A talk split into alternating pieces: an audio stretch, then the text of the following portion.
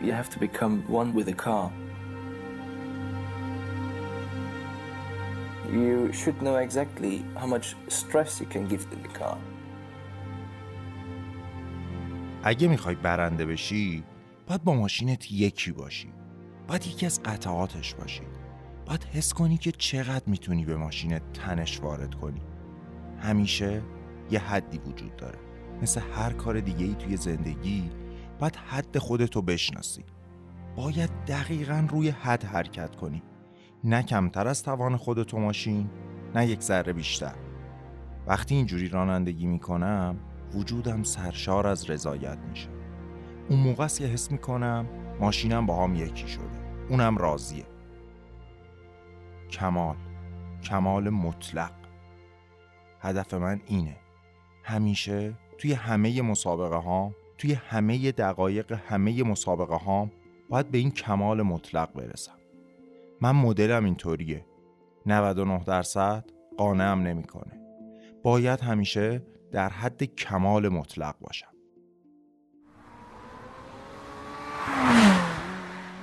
به دومین ویراژ خوش اومدین.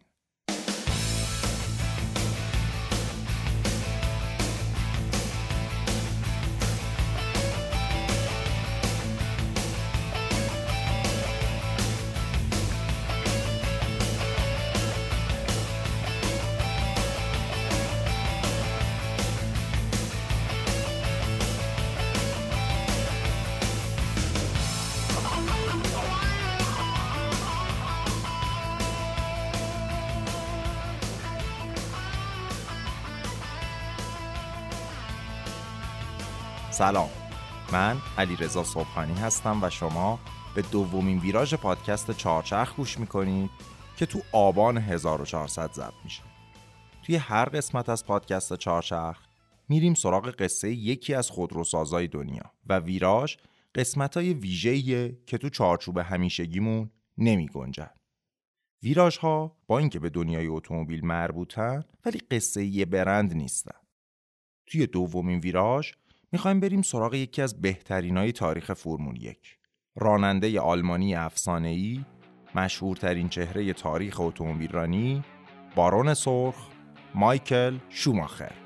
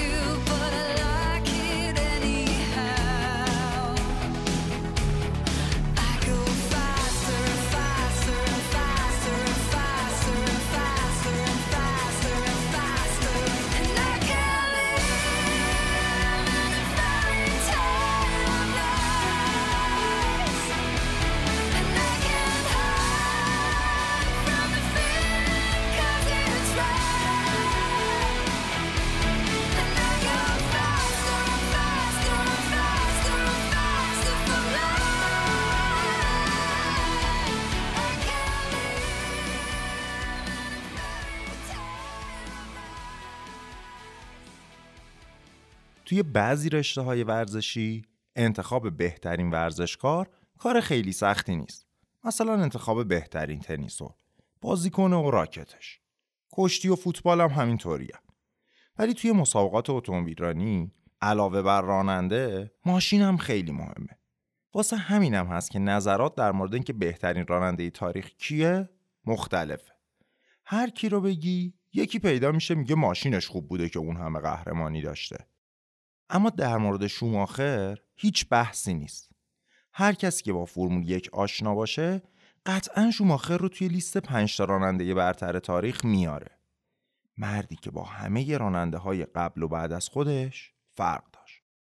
فقط قبل از اینکه بریم توی قصه اینو توضیح بدم که تلفظ آلمانی اسم کوچیک شوماخر میشائیله ولی جاهای دیگه دنیا با تلفظ انگلیسی میگن مایکل توی این قسمت هم من به جای تلفظ آلمانی میشایل از تلفظ رایجی که توی زبان فارسی جا افتاده استفاده می‌کنم و میگم مایکل. آدم ماشین باز به ماشینش اهمیت میده. هم به موقع سرویسش می‌کنه هم از قطعات اصلی استفاده می‌کنه هم ماشین رو میسپره به آدم کاربلد. حامی مالی این قسمت چهارچرخ گاراژ هر ستای نگرانی ها رو برطرف می‌کنه. شما ماشینت رو می‌ذاری پیششون و اونا با آدمای متخصصی که دارن همه چیز رو کنترل می‌کنن. قطعاتی که لازم تعویض یا سرویس بشه رو بهت میگن. خودشون قطعات اصلی رو دارن. اگرم دوست داشتی بهت اجازه میدن قطعه رو خودت بیاری. از اون جاهاییه که آدم خیالش راحته. ماشین رو می‌ذاری گاراژ صحیح و سالم و با سرویس اصولی و با قطعات اصلی میاری بیرون. گاراژ غیر از کارهای فنی یه تخصص دیگه هم داره. با بروزترین ابزار و یه تیم متخصص میافتن به جون ماشینتون رو جوری تمیزش می‌کنن که انگار همین الان از کارخونه اومده بیرون.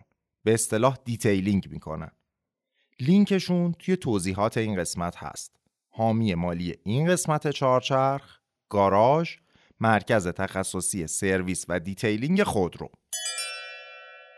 اوت 1991 بود. برابر با تیر 1370 مسابقات اون سال فرمول یک از نصف رد شده بود و یازدهمین گرانپری فصل قرار بود توی پیست اسپای بلژیک برگزار بشه. یه تیم تازه کار و میانه جدول به اسم جردن به یه مشکل اساسی برخورد کرد. راننده اصلی تیم با یه راننده تاکسی دعوا شد و به خاطر کتککاری انداختنش زندان. جردن مجبور بود از یه راننده جایگزین استفاده کنه. اینجا بود که مدیر یه تیم فرمول 3 به اسم ویلی وبر زنگ زد به ادی جردن مالک تیم جردن و تونست قانعش کنه که این فرصت محدود رو در اختیار یه راننده جوون به اسم مایکل شوماخر بذاره. ادی جردن رفت جلوی دوربینا و قیافه گرفت که ما خودمون جوونیم پس به جوونا و کم تجربه ها هم فرصت میدیم. این روحیه تیم ماست که به تازه کارهای با استعداد فرصت بده. اما اکثر کارشناسا فکر می‌کردن که مایکل شوماخر 22 ساله برای وارد شدن به فرمول یک هنوز خیلی جوون و کم تجربه است. شوماخر سوار بر ماشین جردن توی دور تعیین خط مسابقه که برای مشخص شدن ترتیب قرارگیری راننده ها در زمان شروع مسابقه اصلی برگزار میشه گل کاشت و هفتم شد این بهترین مقامی بود که تیم جردن تا اونجای فصل به دست آورده بود. توی خود مسابقه همون دور اول کلاچ شوماخر ایراد پیدا کرد و از مسابقه خارج شد. ولی همون دور تعیین خط معرکه باعث شد همه از خودشون بپرسن این پسر جوون دیگه کیه؟ چرا اینقدر خوبه این؟ همون موقع بود که تیم بنتون اومد سراغ شوماخر و برای مسابقه بعد بهش پیشنهاد همکاری داد. فکر کنید شوماخر انقدر توی اون تعیین خط خوب بود که تیم چهارم مسابقات اومد دنبالش و باهاش قرارداد امضا کرد. بنتون با تیمای سطح اول فاصله داشت و تلاش می‌کرد خودش رو به اونا نزدیک کنه. مکلارن، ویلیامز و فراری تیمای جا افتاده فرمول یک بودن و بنتون رو کسی خیلی جدی نمی‌گرفت. آخه بنتون لباس فروش و چه به اتومبیل رانی اونا بهتره به فکر رنگ و مدل تیشرت های فصل بعد باشن. دقیقا یک سال بعد از اولین حضور شماخر توی فرمول یک تو فصل 92 توی همون گرانپری بلژیک که شوماخر توی تعیین خطش درخشیده بود تونست مقام اول رو کسب کنه اونم با ماشینی که به وضوح بهترین ماشین مسابقه نبود مایکل با اینکه توی تعیین خط سوم شده بود تونست زودتر از راننده های بزرگی مثل نایجل منسل، مارتین براندل و حتی آیرتون سنای ای از خط پایان رد بشه. بیشتر از 20 سال بود که کسی به این جوونی برنده یک گرانپری نشده بود. از آخرین قهرمانی یه آلمانی توی یک گرانپری 17 سال میگذشت. شوماخر هیجان زده در حالی که سر از پا نمیشناخ این قهرمانی رو به طرفداران آلمانی فرمول یک تقدیم کرد و از همونجا به پدر و مادرش سلام رسون I think the German fans have waiting a long time for Formula One Grand Prix victory, and I really give this victory to the German fans. Any last words for anybody back at home? I think my parents want to say just hello to them. اما پدر و مادر شوماخر کی بودن؟ این جوون با استعداد از کجا اومده بود؟ شوماخر چطوری تونست با یه ماشین ضعیفتر از نایجل منسل با تجربه که بهترین ماشین اون سال رو داشت سریعتر باشه؟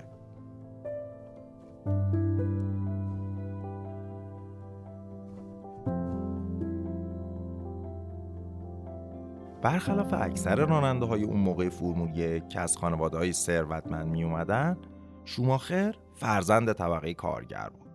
پدر شوماخر بنا بود. یه بنای دست به آچار که علاقه زیادی هم به مکانیکی داشت. مایکل 3 ژانویه 1969 برابر با 13 دی 1347 خورشیدی توی شهر کوچیک هورت در حومه کلن به دنیا آمد.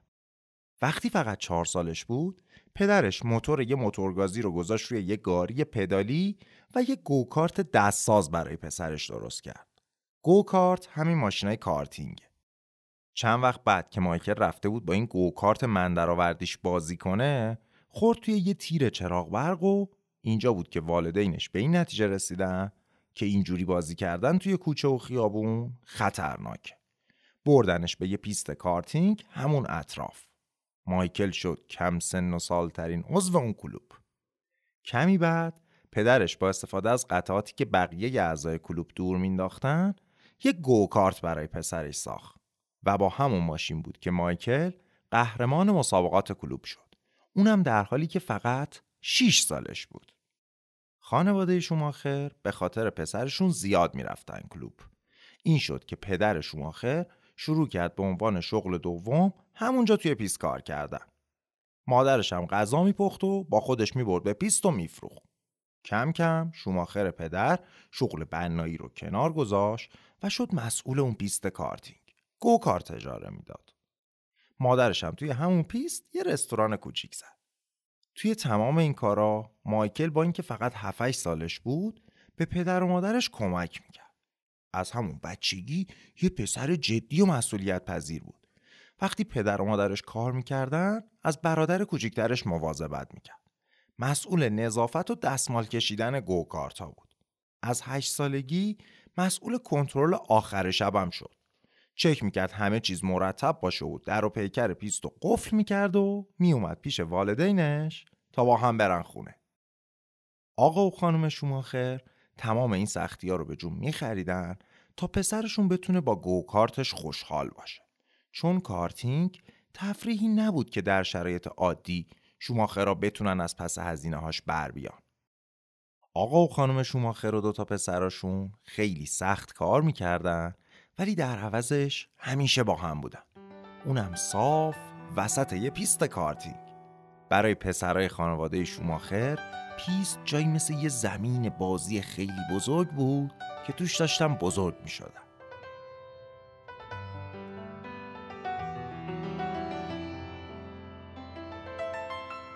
همه این زحمت ها خانواده شوماخر هنوزم نمی‌تونستن یه گوکارت نو درست و حسابی برای مایکل بخرن. گوکارت شوماخر هنوزم از قطعاتی درست شده بود که بقیه دور انداخته بودن. خودش تعریف می‌کنه که آخر شبا که همه می‌رفتن توی سطل تایرای مستعمل میگشته تا ببینه می‌تونه لاستیکی پیدا کنه که بهتر از لاستیکای فعلیش باشه یا نه.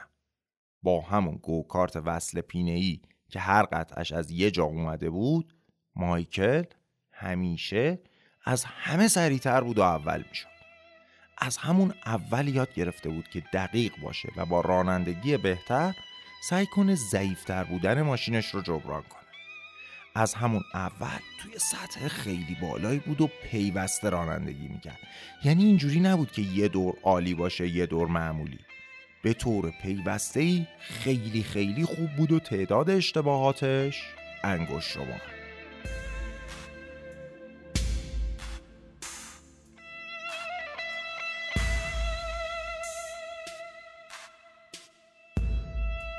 چند سال بعد وقتی قرار بود توی مسابقات قهرمانی کارتینگ نوجوانان اروپا شرکت کنه تصمیم گرفت با پرچم لوکسامبورگ وارد مسابقات بشه.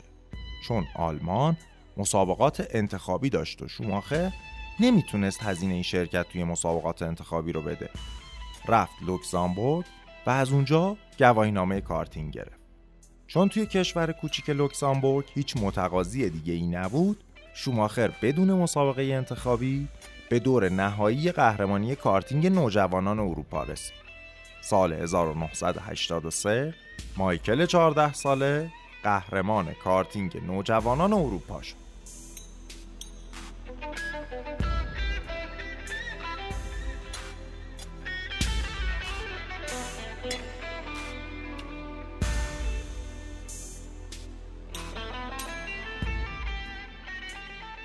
چند سال گذشت و شماخر جوون دبیرستان رو ترک کرد تا به عنوان مکانیک کار کنه. مایکل می‌دونست که شانسی نداره که وارد مسابقات سطح بالاتر بشه. دهه 80 میلادی هر تازه واردی که می‌خواست خودش رو به فرمول 3 یا مسابقات رد پایین تر برسونه باید یه مقداری به صاحب تیم پول می‌داد. دست کمش باید خرج سفرش رو دیگه خودش می‌داد. اما شوماخر از این پولا نداشت. تا اینکه سال 1988 شوماخر 19 ساله به تور یه مرد تیزبین افتاد. ویلی وبر.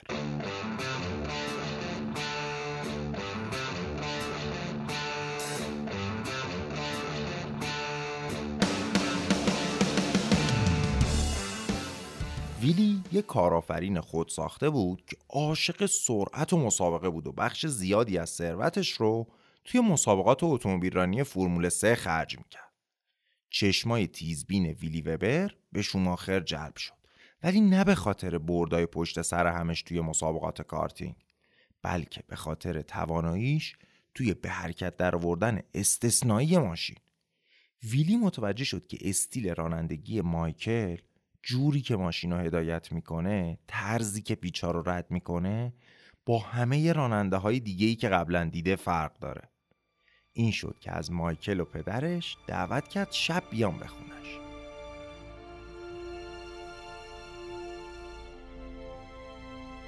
پدر و پسر قبل از اینکه برن سر اون قرار نشستن و با هم حرف زدن.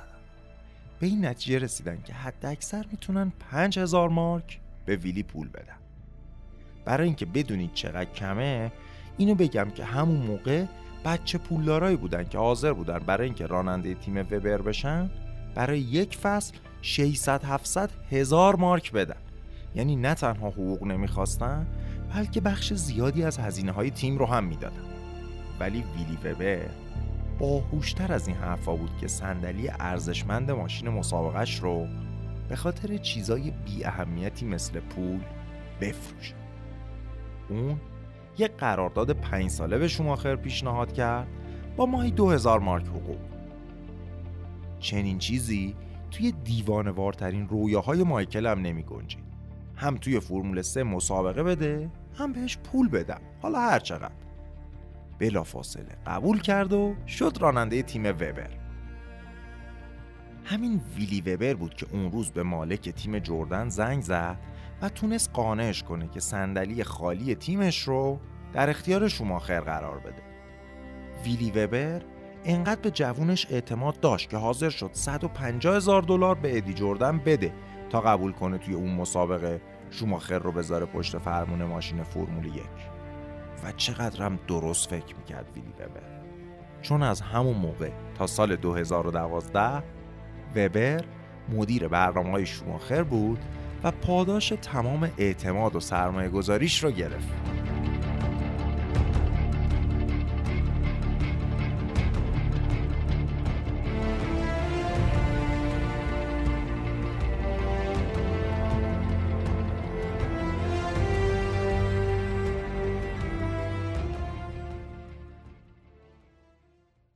کجا بودیم؟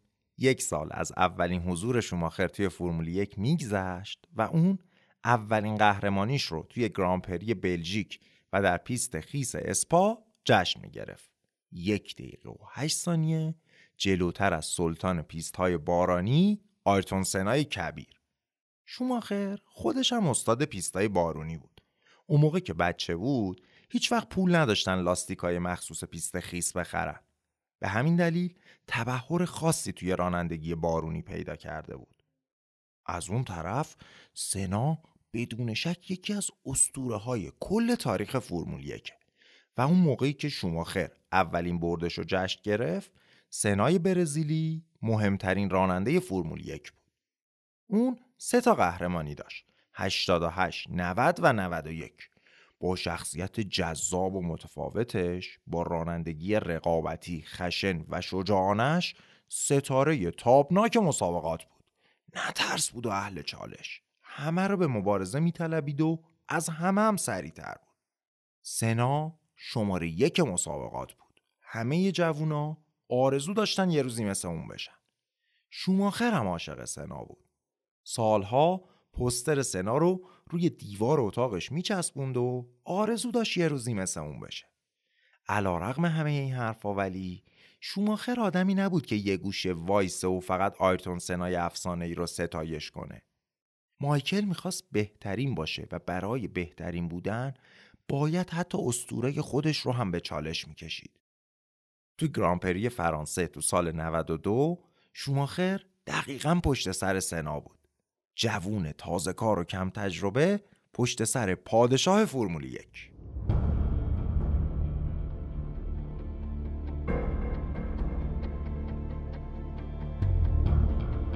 بنتون تولید کننده فرانسوی پوشاک که برای تبلیغ وارد فرمول یک شده پشت سر مکلارن بهترین سالهای اخیر شوماخر با بنتون خودش از سمت چپ به سنا نزدیک شد فیلم این صحنه رو همین الان برین توی اینستاگرام ببینید اون بالا شماره یک زدم.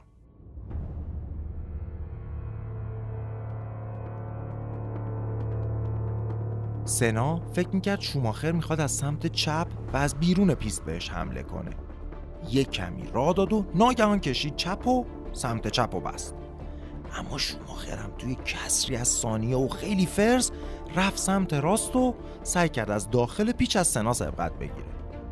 شوماخر توی موقعیت خیلی خوبی بود ولی سنا هنوز نصف ماشین جلوتر بود و racing line یا خط مسابقه رو در اختیار داشت سنا طوری که انگار کسی ازش در حال سبقت نیست پیچ و طی کرد و شوماخر که نمی‌خواست کوتاه بیاد و ترمز کنه باش تصادف کرد There's a contact there. Who is it? It's Schumacher. And who is he hit? Uh, It's, it's one of the. It's Senna. And now they're filtering their way round. Are they going to stop the race on the first lap? At the hairpin bend, Schumacher and Senna seemingly out, and I'm pretty sure the race will not be stopped. بعد از این برخورد ماشین آیرتون سنا از مسابقه خارج شد ولی شوماخر تونست به راهش ادامه بده. سنا عصبانی و دلخور به سمت پیت راه افتاد. وقتی چند دور بعد شوماخر دوباره تصادف کرد و از دور خارج شد سنا رفت سراغش. آیرتون سنای بزرگ جلوی دوربین خبرنگارا شوماخر جوون رو نصیحت کرد. ازش خواست که مواظب جون خودش و بقیه باشه. شوماخرم کمی با بیتفاوتی برای سر تکون داد. صحنه خیلی جالبی بود. سنا سلطان مسابقات مثل یه شیر نر آلفا که رهبر گلس وایستاده بود و برای شوماخر خط و نشون می‌کشید. سنا حس کرده بود که شوماخر هم مثل خودش یه شیر نر آلفاست که داره رهبریشو به چالش می‌کشه.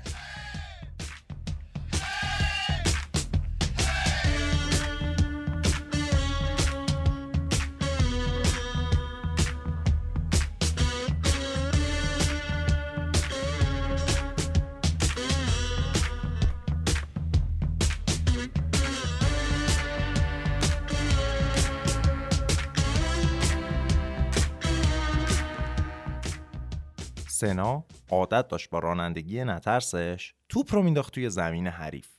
حریف بود که باید انتخاب می‌کرد با سنا تصادف کنه یا کوتاه بیاد و ترمز کنه. و هر کسی که یک بار جلوی سنا کوتاه میومد دیگه دستش رو می‌شد. آرتون می‌دونست که حریفش ترسوه و اگر در موقعیت خطر قرار بگیره ترمز می‌کنه. حالا شوماخر کوتاه نیامده بود. ترمز نکرده بود. و سنا فهمیده بود که یه رقیب قدر اومده به میدون. بعد از این مسابقه سنا چند بار تلاش کرد شوماخر رو سر جاش بشونه. ولی شیر جوون آلمانی کوتابیا نبود. در نهایت اون فصل با قهرمانی نایجل منسل و تیم ویلیامز تموم شد و شوماخر تونست یک پله بالاتر از سنا روی سکوی سوم وایسه. سال 93 رقابت اصلی بین الن پراست از ویلیامز و آیرتون سنا از مکلارن بود. شوماخر هم چهارم شد. سال 94 دو سال از آخرین قهرمانی سنا میگذشت و راننده جنگنده برزیلی این بار به چیزی جز مقام اول فکر نمی‌کرد. واسه همین از تیم قدیمیش مکلارن جدا شد و رفت سراغ تیمی که بهترین ماشین سالهای اخیر رو داشت ویلیامز توی این مدت ولی بنتون تیم شوماخر بیکار ننشسته بود و خودشو کشیده بود بالا. بنتون دیگه تیم چهارم مسابقات نبود و اون سال ادعای سکو داشت.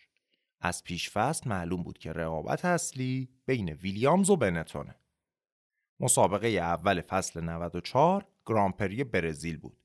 جایی که چند صد هزار تماشاگر برزیلی توی یه پیست خیس و بارونی منتظر برد قهرمانشون آیرتون سنا بودن.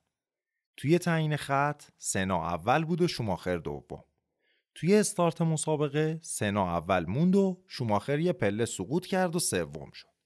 با اینکه سنا بیش از چهار ثانیه جلوتر بود شوماخر سریع دوباره مقام دوم و پس گرفت و شروع کرد به کم کردن فاصله با سنا. هر دو تا قهرمان توی یک دور تصمیم گرفتن به پیت استاپ برن. تعویز لاستیک و سوختگیری برای شوماخر کمی کمتر طول کشید و اون تونست جلوتر از سنا وارد پیست بشه. دوئل دوتا قول فرمول یک از همون گرانپری اول شروع شده بود. برای سی و چار دور متوالی سنا در تعقیب شوماخر بود. شوماخر فاصله رو تا ده ثانیه هم رسوند ولی کمی بعد سنا تا آخرین توان ممکن به ماشینش فشار آورد و فاصله رو دوباره کم کرد. این دوتا انقدر توی پیست خیس بهتر از بقیه بودن که از همه راننده های دیگه یک دور جلو افتادن. یه بار دیگه بگم کسی که نفر سوم بود با همون ماشینی که سنا میروند بیش از یک دور کامل پیست بیش از یک دقیقه کامل عقبتر از نفر دوم بود که سنا باشه. یعنی می‌خوام تاکید کنم که بدونید این دوتا چقدر با بقیه فرق داشتن. اصلا انگار از یه دنیای دیگه اومده بود.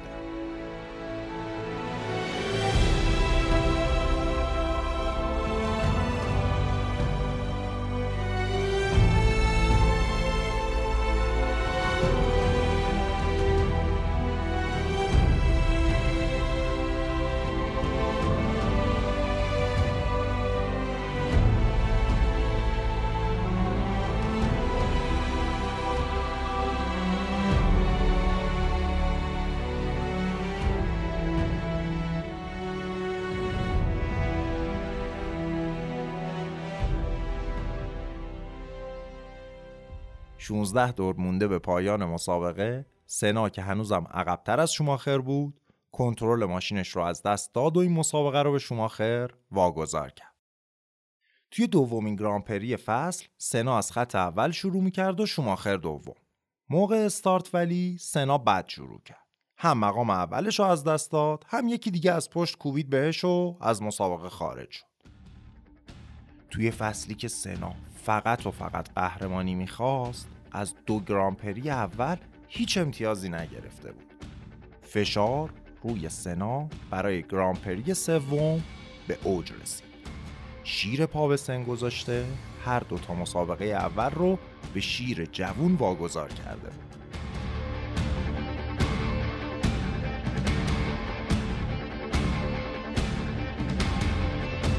گرانپری سوم فصل توی ایتالیا سنا در حالی که سعی می‌کرد خودش رو جلوتر از شوماخر نگه داره توی پیچ تامبورلو با سرعت 305 کیلومتر بر ساعت از پیست خارج شد و با دیواره بتونی برخورد کرد. مسابقه متوقف شد و آیرتون رو با هلیکوپتر به بیمارستان رسوندن. حدود نیم ساعت بعد مسابقه از سر گرفته شد و شوماخر برنده این گرانپری شوم شد. مایکل در حالی که لبخندی روی لبش بود می‌خواست به طرف سکو حرکت کنه که یکی از مسئولین تیم بنتون یه چیزی در گوشش گفت. قیافه شماخر ناگهان جدی و عبوس شد. بهش خبر داده بودن که حال سنا خوب نیست. کمی بعد شوماخر در حالی که سرش رو پایین گرفته بود و به زمین نگاه می‌کرد برنده گرانپری ایتالیا اعلام شد. بدون شامپاین قهرمانی بدون بالای سر بردن جام و با قیافه گرفته و نگران. اون موقع بهش گفته بودن که سنا توی کماس. اما واقعیت این بود که قهرمان افسانه‌ای نماد فرمول یک آیرتون سنا توی همون صحنه تصادف در دم کشته شده بود.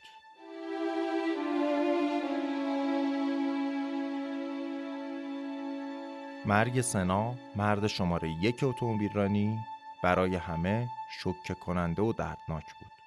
دوازده سال از مرگ یک راننده حین یک مسابقه فرمول یک میگذشت. حالا جنگل بدون سلطان شده بود.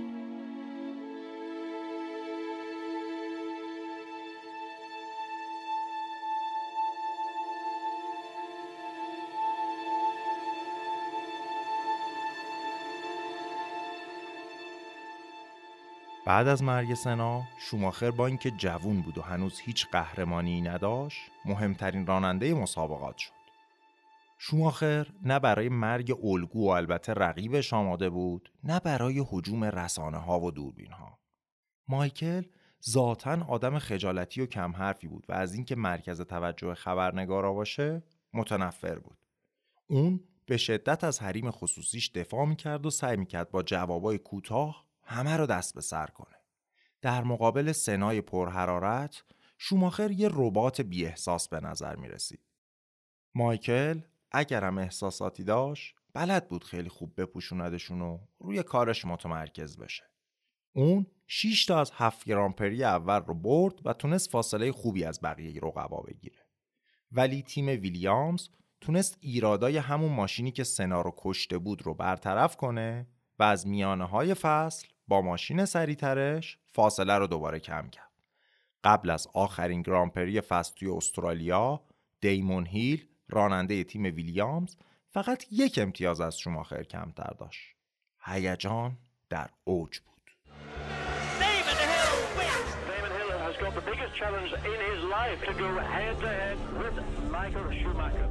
شوماخر که از رده دوم مسابقه رو شروع می کرد قبل از پیچ اول تونست با یه استارت عالی مقام اول رو در اختیار بگیره. پشت سرش هم دیمون هیل از تیم ویلیامز بود.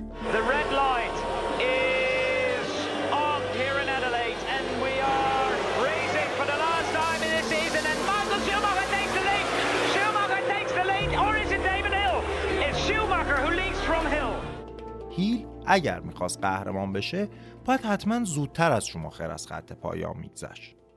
شوماخر با ماشینی که به خوبی ماشین هیل نبود مجبور بود تمام مهارت و استعدادش رو به کار بگیره تا جلوتر بمونه.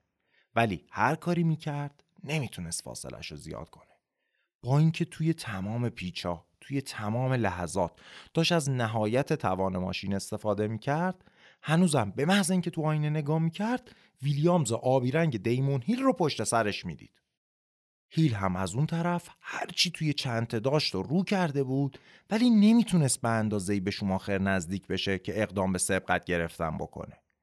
میگه بعد از 20 دور دوم بودن توی دلم حس کردم دیگه بسه. دیگه نمی‌تونم پا به پاش برونم. همینجا بود که فاصله کمی زیاد شد و به حدود دو ثانیه رسید. دیگه فاصله به قدری شده بود که توی بعضی از پیچها دوتا رقیب همو نمی‌دیدن.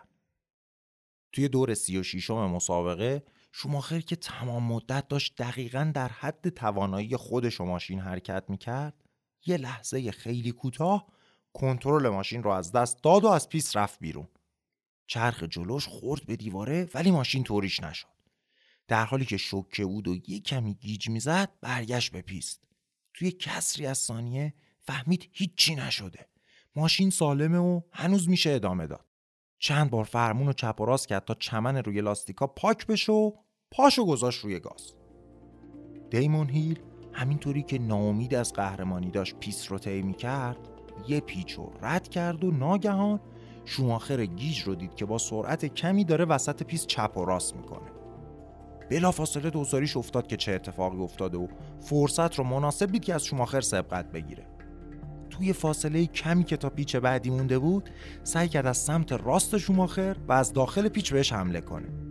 ویدئوی این دوئل رو با شماره دو توی اینستاگرام گذاشتم. در حالی که هیل سعی داشت از شوماخر سبقت بگیره دو تا ماشین به هم خوردن.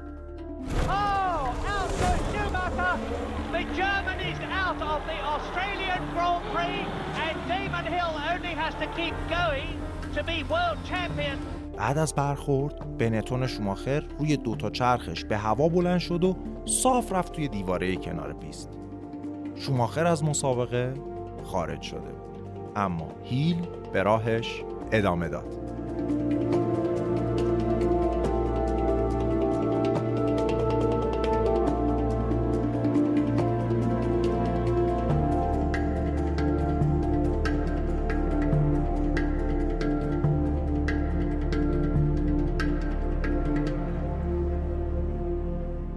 نظر می رسید شوماخر در یک قدمی قهرمانی همه چیز رو باخته. اما هیل دور بعد به پیت استاپ رفت و اونجا معلوم شد که ماشینش آسیب دیده و نمی‌تونه به پیست برگرده. به این ترتیب مایکل شوماخر 25 ساله برای اولین بار فقط با یک امتیاز اختلاف قهرمان فرمول یک شد. توی جشن قهرمانی می‌شد یه شوماخر جدید رو دید. اون ماسک جدی و جنگنده همیشگی رو کنار گذاشته بود و از ته دل میخندید. همه رو بغل می‌کرد. انگار هنوزم خودش باورش نمی‌شد. مایکل شوماخر 25 ساله قهرمان مهمترین مسابقات اتومبیلرانی دنیا شده.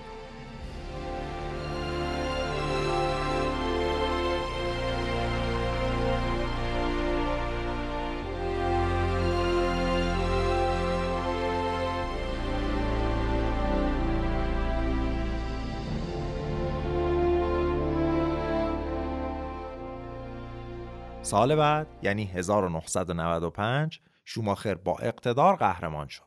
فقط همینو بگم که حتی اون سالم ماشینای ویلیامز از بنتونی که مایکل می‌روند بهتر و سریعتر بودن. نشون به اون نشون که بعد از شوماخر دوتا راننده ویلیامز دوم و سوم شدن و همتیمی مایکل چهارم شد. مایکل با اینکه می‌تونست فصل بعد رو هم با بنتون ادامه بده و به احتمال زیاد سومین قهرمانی پیاپیش رو به دست بیاره ساز رفتن کوک کرد. موندن توی بنتون دیگه به اندازه کافی براش چالش برانگیز نبود. خیلی دنبالش بودن. مکلارن بعد از چند سال ناکامی برای تأمین موتور با مرسدس بنز قرارداد بست و معلوم بود که یکی از مدعیاست بنتون هم حاضر بود هر کاری بکنه تا شوماخر رو نگه داره. فراری هم مایکل رو می‌خواست. فراری پر افتخارترین تیم فرمول یک اون سالا اصلا اوضاع خوبی نداشت. مشاور تیم فراری برنده ی سه دوره فرمول یک نیکی لاودای معروف رفت سراغ مایکل و بهش گفت ببین توی مکلارن تو فقط میشینی پشت ماشین و برنده میشی. میشی یکی از چندین راننده‌ای که تو 20 سال اخیر با مکلارن بردن. با ویلیامز هم همه میگن ماشینش بهتر بود پس برد. ولی توی فراری تو می‌تونی استوره بشی. می‌تونی کسی باشی که بعد از سالها قحطی افتخار رو به فراری برمیگردونه.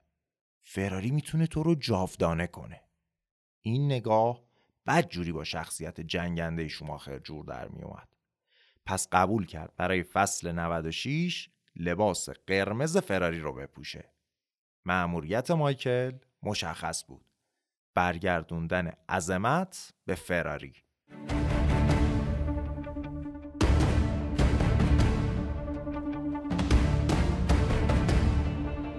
فراری قدیمی ترین تیم فرمول یک. از همون اول تا الان توی همه سالا حضور داشته. یکی از معدود تیمایی که هم شاسی رو خودش می‌سازه هم موتور رو. پر افتخارترین تیم مسابقات هم هست.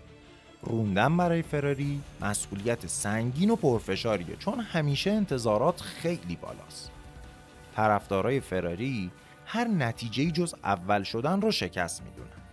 اگر فراری برنده نشه حتی اگه ایراد از ماشین باشه طرفدارا همیشه راننده رو مقصر می‌دونن. مسابقه دادن با فراری با هر ماشین دیگه ای متفاوته چون فراری فقط یه ماشین مسابقه نیست یه استوره است. نماد اتومبیل رانی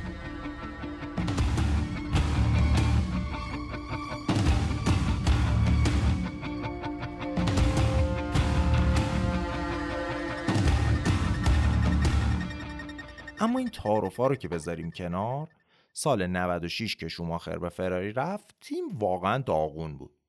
از اون همه افتخار و تاریخ هیچی جز یه پوسته توخالی نمونده بود. 17 سال از آخرین قهرمانی تیم میگذشت.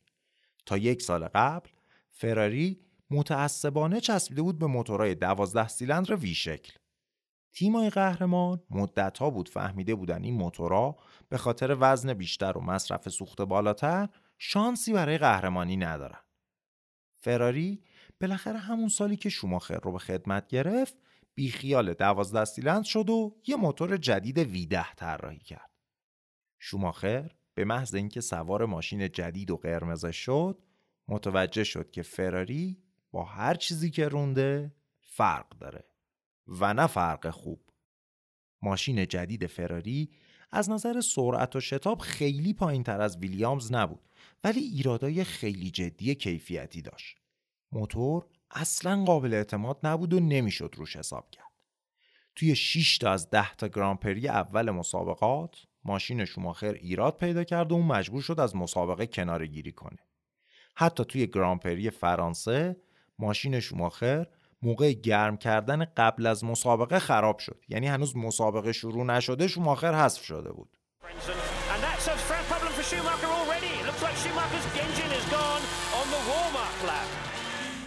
اما مایکل جنگجو آدمی نبود که در مقابل مشکلات تسلیم بشه. اون از بچگی یاد گرفته بود که چطوری با یه ماشین بدتر که از قطعات مستعمل دیگران درست شده برنده باشه. وقتی همه دم غروب محوطه پیست رو ترک می‌کردن چراغ گاراژ شوماخر روشن بود. اون تا دیر وقت با سه تا از مکانیکاش روی ماشین کار می‌کرد. چندین ماه تمام هر روز شوماخر تا ساعت 9 و ده شب در کنار مکانیکا مشغول بهبود ماشین بود. تعصب مایکل اهمیت دادنش به وظیفهش دقت و توجهش به جزئیات باعث شد یه روحیه جدیدی توی تیم فراری به وجود بیاد. اثر این زحمات از اواخر فصل به تدریج داشت نمایان می‌شد. شوماخر توی چهار تا گرانپری آخر فصل دو تا رو برنده شد یکی رو دوم یکی رو سوم. در نهایت مایکل فصل 96 رو در جایگاه سوم و بعد از دوراننده ویلیامز به پایان رسوند. برای اینکه بدونیم شوماخر چقدر خوب بود اینو اضافه کنم که همتیمیش دهم شد. فراری بعد از 17 سال تاریک نور رو در انتهای تونل می‌دید.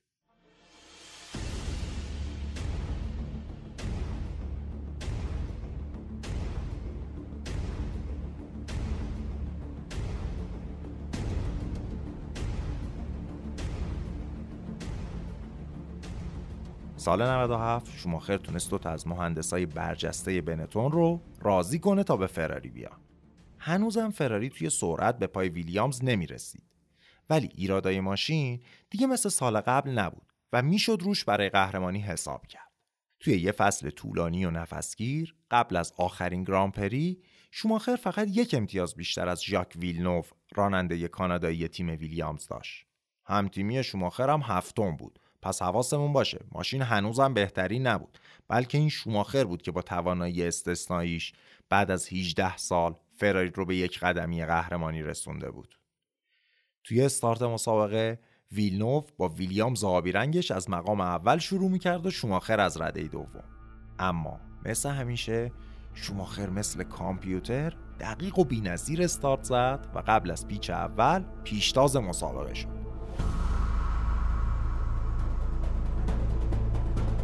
از اون طرف استارت ویلنوف به قدری ضعیف بود که علاوه بر شوماخر هم تیمیش هم ازش سبقت گرفت. دور هشتم ویلیامز به راننده دومش دستور داد که به ویلنوف را بده و بذاره سبقت بگیره. برای چندین دور شوماخر اول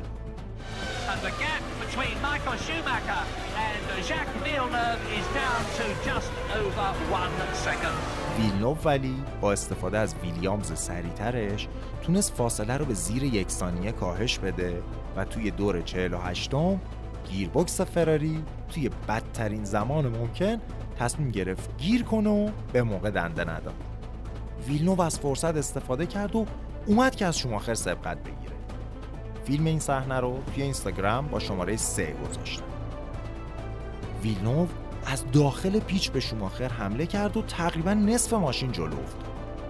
صحنه رو اگر با دقت توی اینستاگرام ببینید متوجه میشیم که شوماخر برای کسری از ثانیه برای یه لحظه خیلی کوتاه طوری فرمون داد که از ماشین رقیبش دور بشه. ولی وسط راه انگار پشیمون شد. انگار تصمیم گرفت بزنه به رقیب. ما فقط می‌تونیم حدس بزنیم ولی انگار توی اون صدمای ثانیه پیش خودش فکر کرد که اگر هر دوتامون از پیست بریم بیرون خب من یک امتیاز بیشتر دارم و قهرمان میشم.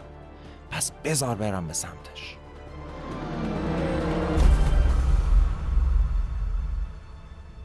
شوماخر به قسمت خاکی پیست پرتاب شد و از مسابقه خارج شد. ویلنوو اما به راهش ادامه داد. در نهایت توی اون مسابقه ویلنوف سوم شد و تونست بالاتر از شوماخر قهرمان جهان بشه. این حرکت مایکل به هیچ وجه قابل دفاع نبود. پیچیدن عمدی به سمت حریف اونم در حالی که سبقتش رو تقریبا کامل کرده یه حرکت ضد ورزشی بود.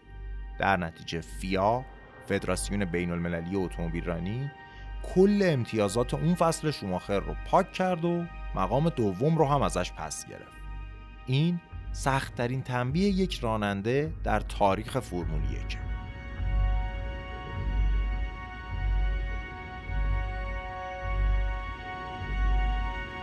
این رویه تاریک شخصیت مایکل بود. اون انقدر برد می‌خواست انقدر در راه رسیدن به هدفش مصمم بود که حاضر شد جون خودش و جون یک نفر دیگر رو به خطر بندازه.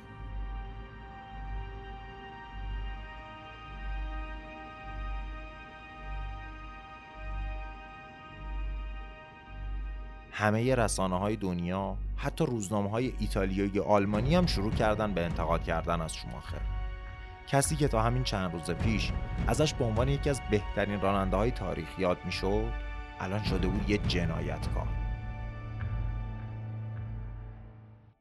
مایکل برای فرار از این فشارا کلا همه چیزو گذاشت کنار و با خانواده و دوستاش رفت نروژ برای اسکی و استراحت. توی این شیش هفته فقط تفریح می‌کرد و هیچ تماسی با تیم نداشت. هیچ حرفی از فرمول یک نمی‌زد. حتی تمرینای روزانه و بدنسازیش رو هم تعطیل کرد. روز آخر تعطیلات به همسرش گفت من نمی‌دونم بعد از این همه دوری بعد از این همه حاشیه اصلا می‌تونم دوباره رانندگی کنم یا نه. مایکل شوماخر بزرگ به خودش شک داشت.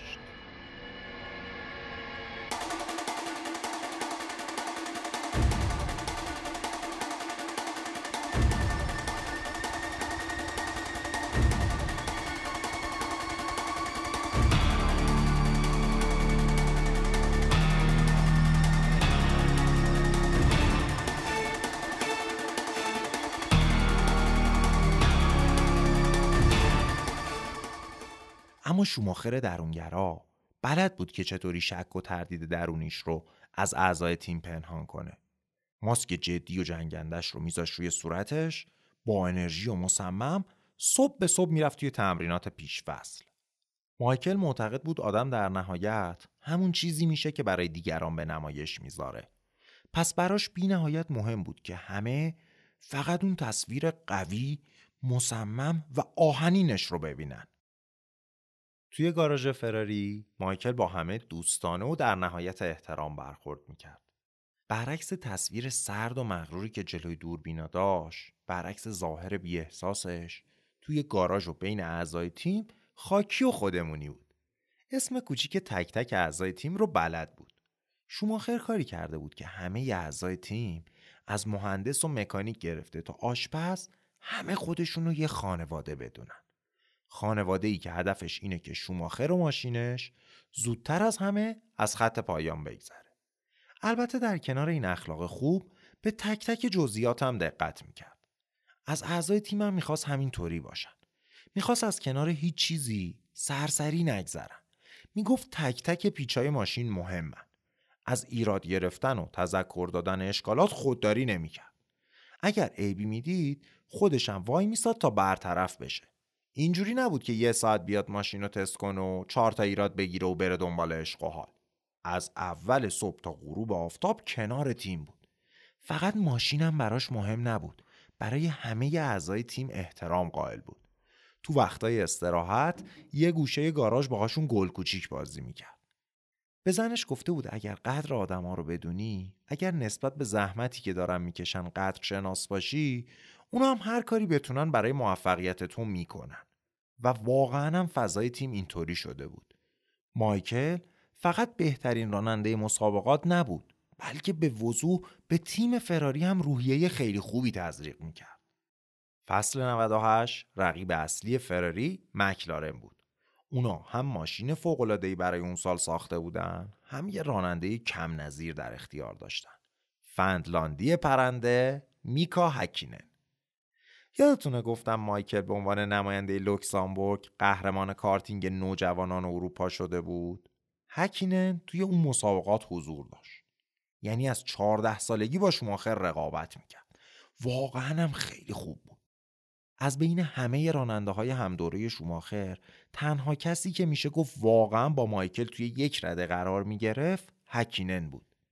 میکا هکینن یه شخصیت بیهاشیه و ساده داشت که فقط خیلی خیلی سریع بود.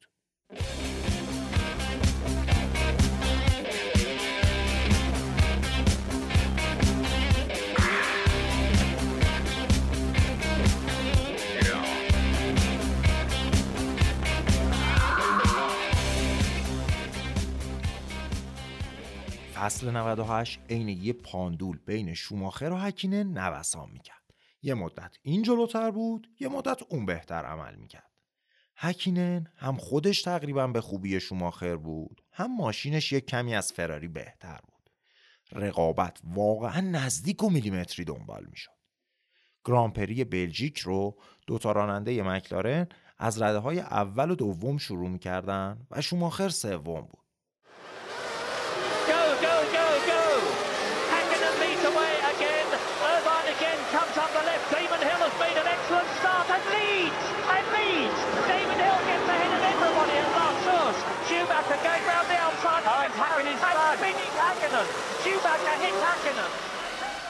قبل از پیچ اول هکینن تصادف کرد و از مسابقه خارج شد.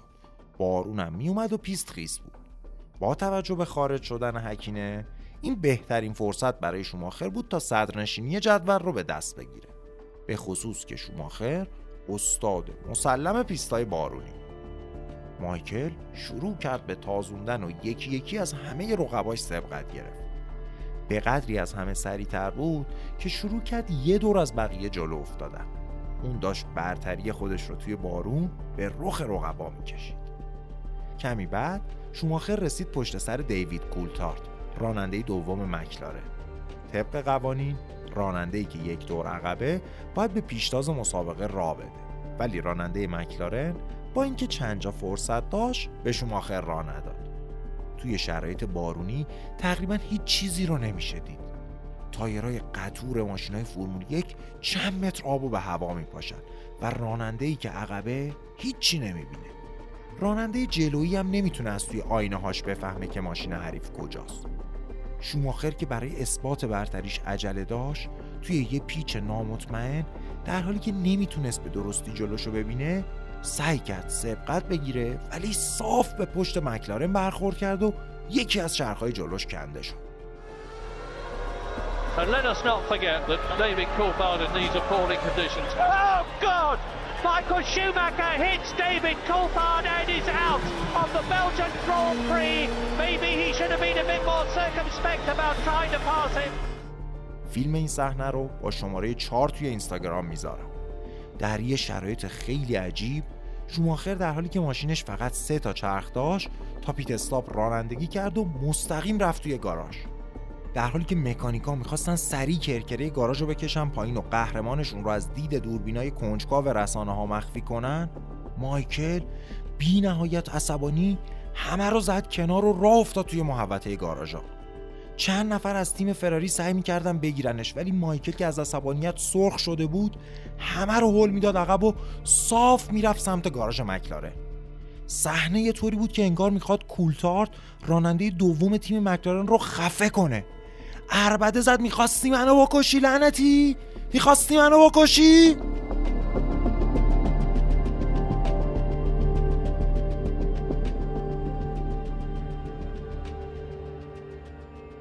رئیس تیم فراری و چند نفر دیگه با بدبختی گرفتنش و از گاراژ مکلارن دورش کردن.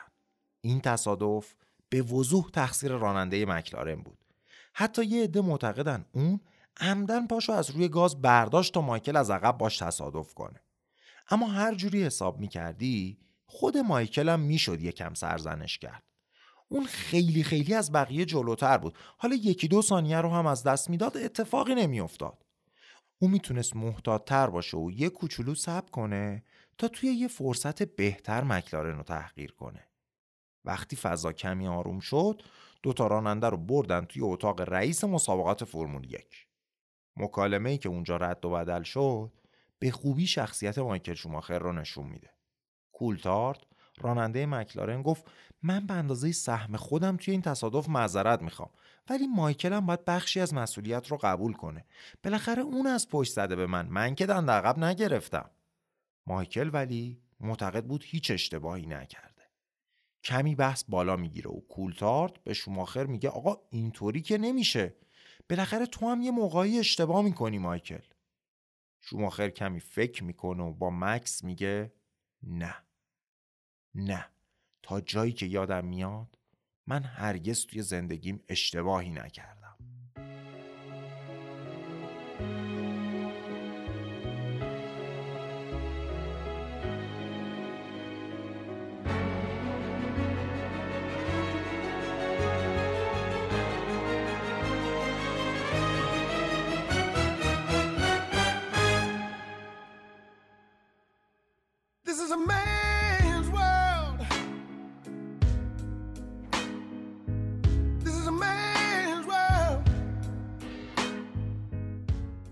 اون فصل در نهایت با قهرمانی هکینن و مکلارن تموم شد. الان سه سال از حضور شوماخر توی تیم فراری میگذشت. سال اول یعنی 96 ماشینشون تعریفی نداشت و شانسی نداشتن. 97 مایکل یک امتیاز از رقیبش جلوتر بود ولی وقتی ازش سبقت گرفتن خودشو به حریف کوبید. هم قهرمانی رو از دست داد هم اخلاق رو باخت. 98 رو هم با اختلاف کمی باختن. کم کم تردیدا داشت بالا می‌گرفت. آیا اصلا قرار هست شوماخر با فراری قهرمان بشه؟ آیا میشه یه روزی دوباره روسو کورسا قرمز فراری به سکوی اول مسابقات برگرده؟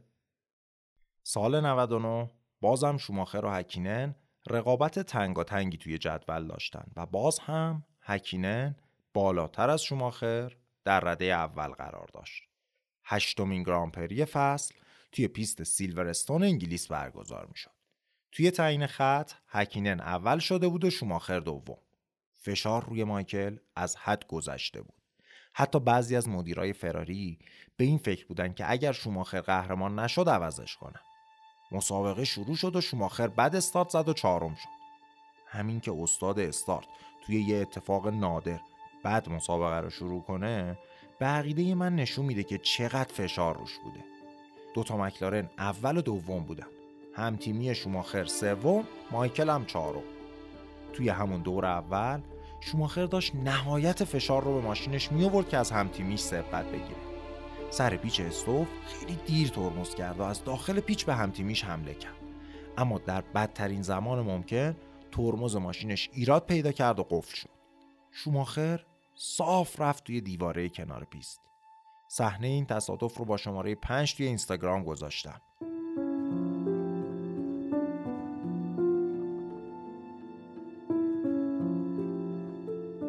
مارشالا و تیم امداد دویدن سمت شماخر و همه بهت زده نگران حال مایکل بودن. پای شماخر توی ماشین گیر کرده بود و مدتی طول کشید تا بتونن بکشنش بیرون. وقتی تیم امداد موقع انتقالش از صحنه تصادف با آمبولانس دورش پرده کشیدن همه دلشون ریخ همه نگران شدن که نکنه اتفاق جدی افتاده که دورش پرده کشیدن. اما همینطوری که برانکارد حامل مایکل داشت با آمبولانس نزدیک می‌شد یه دست خسته و بیحال از پشت پرده ها اومد بالا و برای طرفدارا دست داد مایکل زنده بود و داشت به ابراز احساسات تماشاگرها پاسخ می‌داد. شوماخر به خاطر شکستگی پا 6 تا گرانپری بعدی رو از دست داد تا هیچ شانسی برای قهرمانی نداشته باشه. اون فصل همتیمی شوماخر با اختلاف فقط دو امتیاز قهرمانی رو به میکا هکینن واگذار کرد. چهار سال از اومدن شوماخر میگذشت. هیچ کس انتظار نداشت به محض اینکه مایکل پاشا گذاشت توی فراری قهرمان بشه. ولی هیچ کس هم فکر نمی‌کرد چهار سال آزگار بگذره و شوماخر قهرمان نشه. سال 2000 هم اوضاع بر وفق مراد پیش نمی‌رفت. شوماخر سه تا گرانپری پشت سر هم رو از دست داد. دو تا رو به خاطر تصادف یکی رو هم به خاطر نقص موتور. توی گرانپری بلژیک هم که همیشه براش خوشجمن بود به هکینن باخت. فقط چهار تا مسابقه دیگه تا پایان فصل باقی بود و هکینن با 6 امتیاز بیشتر صدرنشین جدول بود. خیلی سخت بود که بشه به قهرمانی باور داشت. شوماخر توی پیستایی که تخصصش بودن به هکینن باخته بود و الان یه مأموریت غیر ممکن در پیش داشت. شکست دادن هکینن راننده ای تقریبا در سطح خودش با یه ماشین سریعتر. افسانه از مونزای ایتالیا شروع شد. جایی که شوماخر در برابر تماشاچی های مشتاق و هیجان زده ایتالیایی اول شد و هکینن دوم. حالا هکینن فقط دو امتیاز جلوتر از شوماخر بود. این چهل و یکمین برد شوماخر توی یک گرانپری فرمول یک بود. اون با رکورد آیرتون سنا قهرمان برزیلی استورهی و الگوی دوران نوجوانیش برابر شده بود. وقتی توی مصاحبه بعد از مسابقه ازش پرسیدن چه حسی داره که به رکورد سنا رسیده اینطوری واکنش نشون داد. Your 41st victory, which puts you equal second all time with Ayrton Senna. Do those records mean a lot to you? Yes, it does mean a lot to me. Sorry.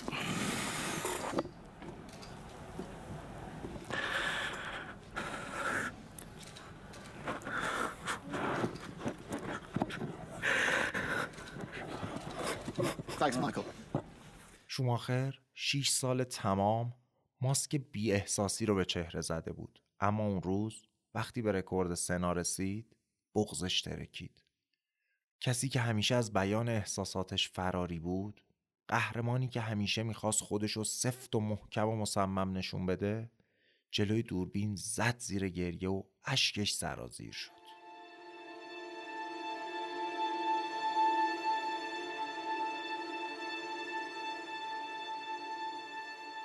8 اکتبر 2000 17 مهر 1379 پیست سوزوکای ژاپن. تنش دیگه واقعا غیر قابل تحمل بود. فقط دو مسابقه تا پایان فصل مونده و اگر شوماخر می‌تونست هکینن رو شکست بده قهرمان جهان می‌شد. این مهمترین مسابقه زندگی حرفه‌ای مایکل بود. He was almost meditating with his head down, his eyes closed, and just thinking his way through this race. Michael Schumacher needs to deliver this championship for himself and for Ferrari. I think Hakkinen is totally relaxed on the other hand. شوماخر توی تعیین خط اول شده بود و هکینن فقط با 9 هزارم ثانیه اختلاف دوم به محض اینکه چراغای قرمز خاموش شدن و مسابقه شروع شد شوماخر به سمت هکینن پیچید و سعی کرد بفرستدش توی دیوار racing line رو ول کرده بود و فقط و فقط به رقابتش با هکینن فکر می‌کرد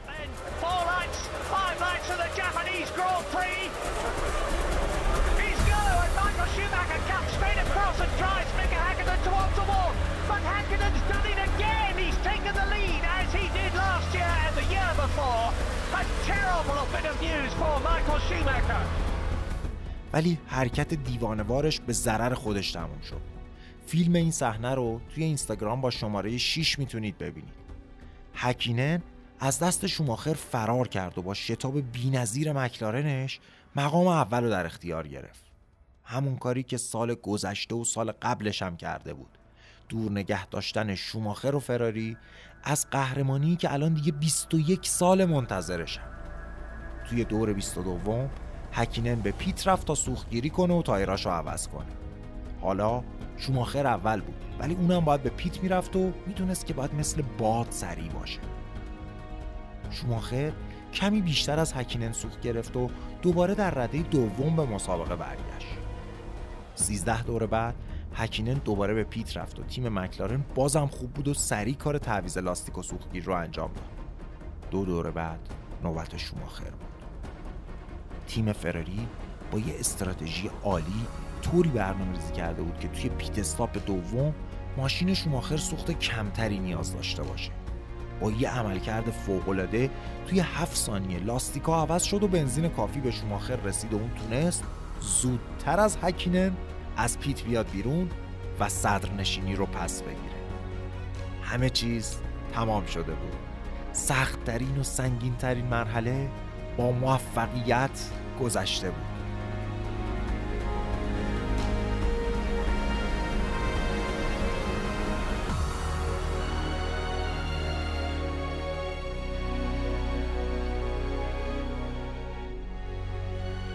روی سکوی قهرمانی مایکل دستاشو پشت کمرش گره زد.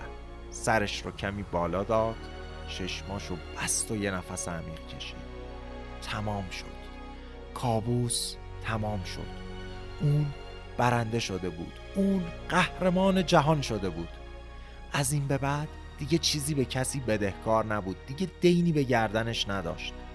شوماخر قهرمانی که فراری برای 21 سال می‌خواست رو بهشون داده بود. و از اینجا به بعد دیگه استرس و فشاری در کار نبود. با کنار رفتن فشار و استرس شوماخر بهتر و سریعتر از قبلم رانندگی می‌کرد. اون دیگه الان برای دلش میرون برای لذت می‌روند نه برای قهرمانی. سال 2001 شوماخر تقریبا دو برابر نفر دوم امتیاز گرفت و قهرمان شد. سه سال بعدی هم به حکمرانی مطلق شوماخر و فراری گذشت. پنج قهرمانی پیاپی شوماخر رو تبدیل کرد به برترین راننده تاریخ فرمول یک. رکوردها یکی بعد از دیگری شکسته می شدن. Michael Schumacher gets his seventh Formula One World Championship on a truly, truly eventful day for Formula One racing. This is history. شوماخر بین طرفداراش معروف شد به بارون سرخ The Red Baron به خلبان جنگنده ای که پنج تا هواپیمای دشمن رو سرنگون کنه میگن Ace of Flying تکخال پرواز. بارون سرخ اصلی یه خلبان آلمانی جنگ جهانی اول بود به اسم مانفرد فون ریشتهوفن اون توی 80 تا نبرد هوایی پیروز شده بود و برترین خلبان جنگی تاریخه. بهش میگن Ace of Aces آس آس ها فون ریشتهوفن قهرمان ملی آلمان هاست. شوماخر هم به دلیل بردا و افتخارای پشت سر همش و با توجه به اینکه ماشین و لباسش قرمز بود به این لقب مفتخر شده بهش می‌گفتن بارون سرخ.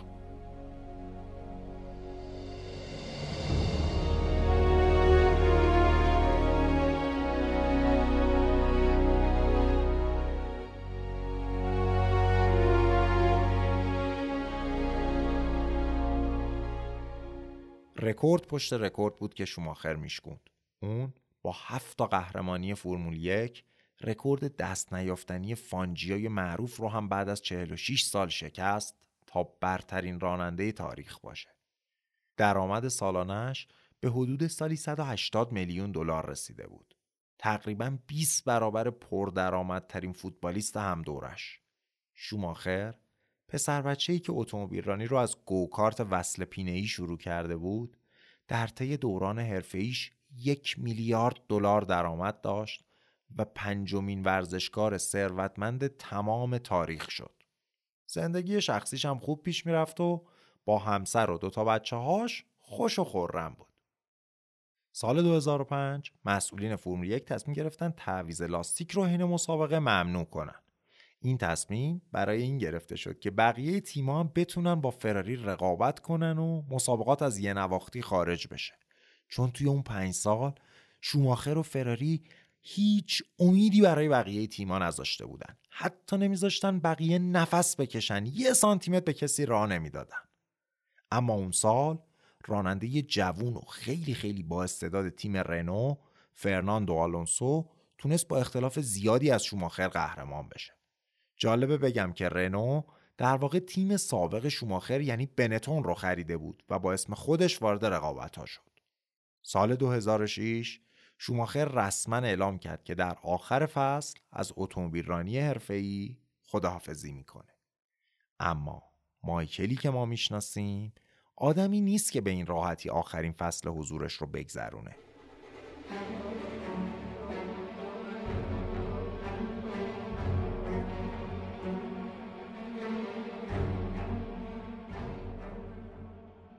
کل فصل آلونسوی جوون و شوماخر با تجربه داشتن با هم کشتی می‌گرفتن یه رقابت نزدیک و هیجان انگیز در جریان بود. توی گرانپری ما قبل آخر توی ژاپن هر دو تا راننده دقیقا 116 امتیاز داشتن. شوماخر مسابقه را از جایگاه دوم شروع می‌کرد و آلونسو از رده پنجم. شوماخر خیلی زود اول شد و تا دور سی و هفتم هم اونجا موند و آلونسو هم با اختلاف نسبتا زیادی دوم بود. تا اینکه دور سی و هفتم موتور شوماخر از کار افتاد و اون یکی از حساس ترین مسابقه های زندگیش رو با یه بدشانسی بی موقع از دست داد.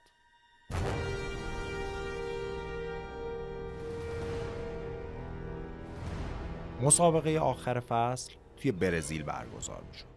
شوماخر فقط یک شانس برای قهرمانی توی آخرین سال حضورش داشت. هم باید برنده اون گرانپری می‌شد هم آلونسو نباید هیچ امتیازی می‌گرفت. توی تعیین خط مایکل دهم شد و آلونسو چهارم. بعد از چند دور شوماخر خودش رو تا مقام شیشم بالا کشید و داشت سعی می‌کرد از رنوی همتیمی آلونسو سبقت بگیره. توی یه تماس خیلی جزئی لاستیک شوماخر پنچر شد و اون مجبور شد با سرعت کمی به سمت پیت استاپ بره. همه کسایی که تو مسابقه بودن ازش سبقت گرفتن و شوماخر با لاستیکای جدیدش در مقام آخر به پیست برگشت. مایکل از صدرنشین مسابقه که هم تیمیش بود تقریبا یک دور کامل عقبتر بود. ولی اون تونست یکی از درخشانترین عملکردهای دوران رانندگیش رو نشون بده. مایکل تقریبا هر دور داشت رکورد پیست رو میشکست و یکی یکی از همه سبقت می‌گرفت. اون تا انتهای مسابقه تونست مقام آخرش رو تبدیل کنه به چهارم. هرچند این برای قهرمانی کافی نبود ولی شوماخر حتی با اون همه بدشانسی نشون داد که چرا مشهورترین راننده تاریخه. سبقت های بی که شوماخر توی این گرانپری گرفت همه رو انگوش به دهن گذاشت. آخر مسابقه پله فوتبالیست معروف برزیلی جایزه یک عمر دستاورد ورزشی رو به شوماخر داد و این پایان کار بارون سرخ بود با فراری.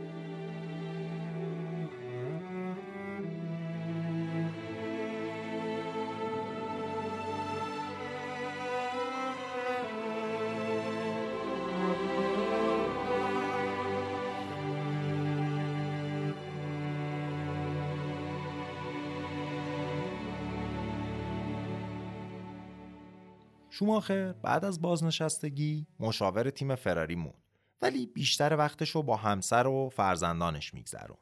سه سال به همین منوال گذشت تا اینکه سال 2010 مدیران مرسدس تصمیم گرفتن بعد از 55 سال دوری به دنیای فرمول یک برگردن. مرسدس از همون روزای اول تأسیسش یه شرکت کننده جدی توی مسابقات اتومبیل رانی بوده. اونا تاریخ پر افتخاری توی مسابقات گرانپری و سالای اول فرمول یک هم داشتن. اما دلخراشترین تصادف تاریخ اتومبیل رانی حادثه 1955 لومان باعث شد مرسدس کلا خودش رو از اتومبیل رانی بکشه کنار. سالها بعد اونا تأمین کننده موتور برای تیم مکلارن شدن و بالاخره بعد از 55 سال تصمیم گرفتن مستقیما خودشون به فرمول یک برگردن.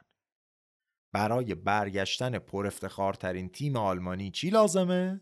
پر افتخارترین راننده آلمانی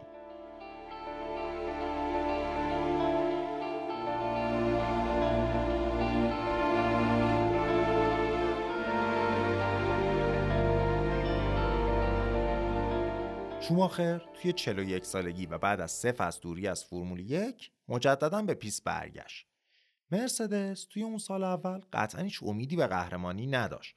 ولی شوماخر هم خوب ظاهر نشد. اکثر اوقات حتی عقبتر از هم تیمیش بود.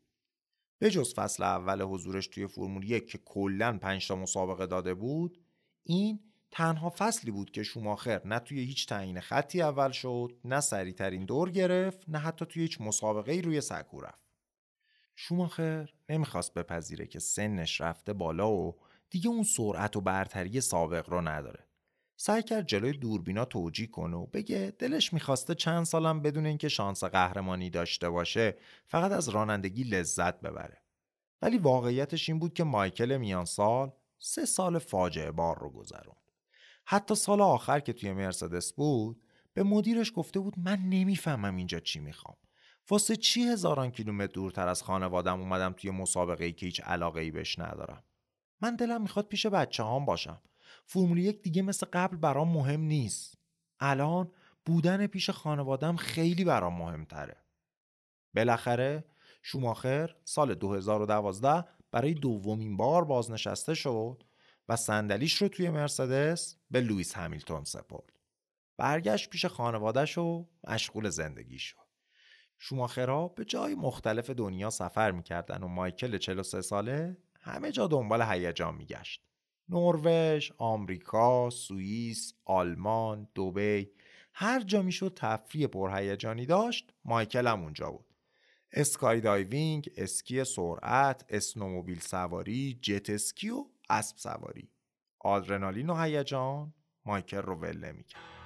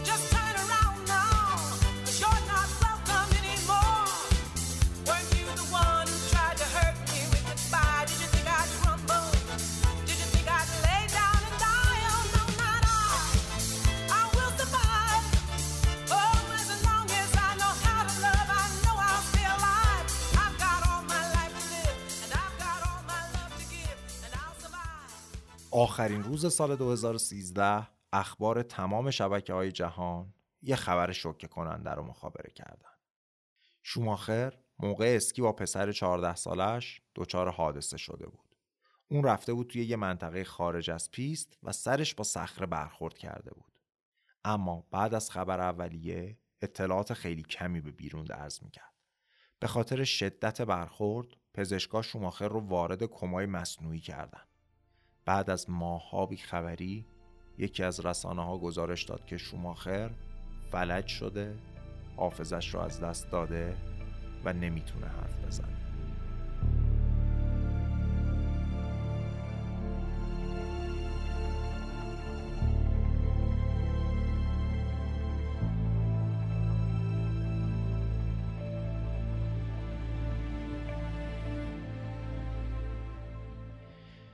توی هفت سالی که از این اتفاق دردناک میگذره هفت خبر تایید شده و موثقم از وضعیت شماخر بیرون نیامده شایعه زیاده ولی خانواده شماخر به شدت تودار هستن.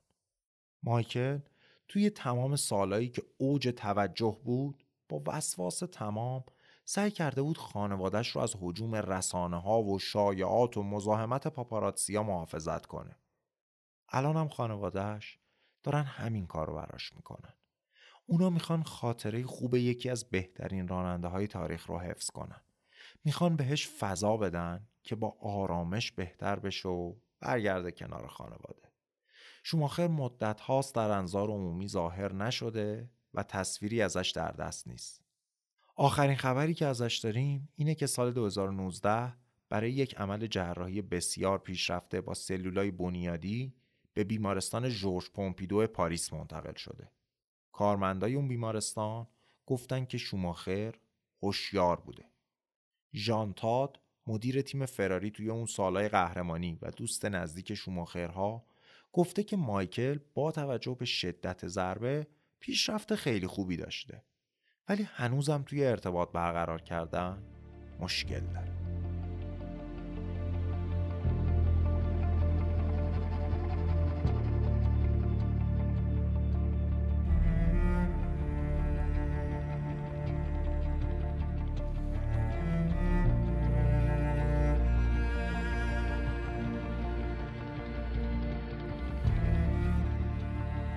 شوماخر راننده فوق‌العاده‌ای بود. اون تقریبا تمام رکوردهای فرمول یک رو جابجا کرد و به قله هایی رسید که هیچ کس قبل از اون بهشون نرسیده بود. شوماخر با توانایی فوق‌العاده‌اش الهام بخش میلیون ها نفر توی سراسر جهان بود و هست. از جمله پسرش میک. شوماخر جوان میگه اتومبیل رانی براش یه زبان مشترکه تا بتونه با پدرش احساس نزدیکی بیشتری بکنه. میک سال 2020 قهرمان فرمول دو جهان شد و از سال 2021 داره توی فرمول یک رقابت می‌کنه. بیایم با هم آرزو کنیم یک بار دیگه بارون سرخ رو سلامت و هوشیار ببینیم. بیایم با هم آرزو کنیم حالش خوب بشه و بتونه به چشم خودش ببینه که پسرش راننده فرمول یک شده و سعی می‌کنه راه پر افتخار پدر رو ادامه بده I can see clearly now the rain is gone I can see all obstacles in my way Gone are the dark clouds that had me blind It's gonna be a bright sunshiny day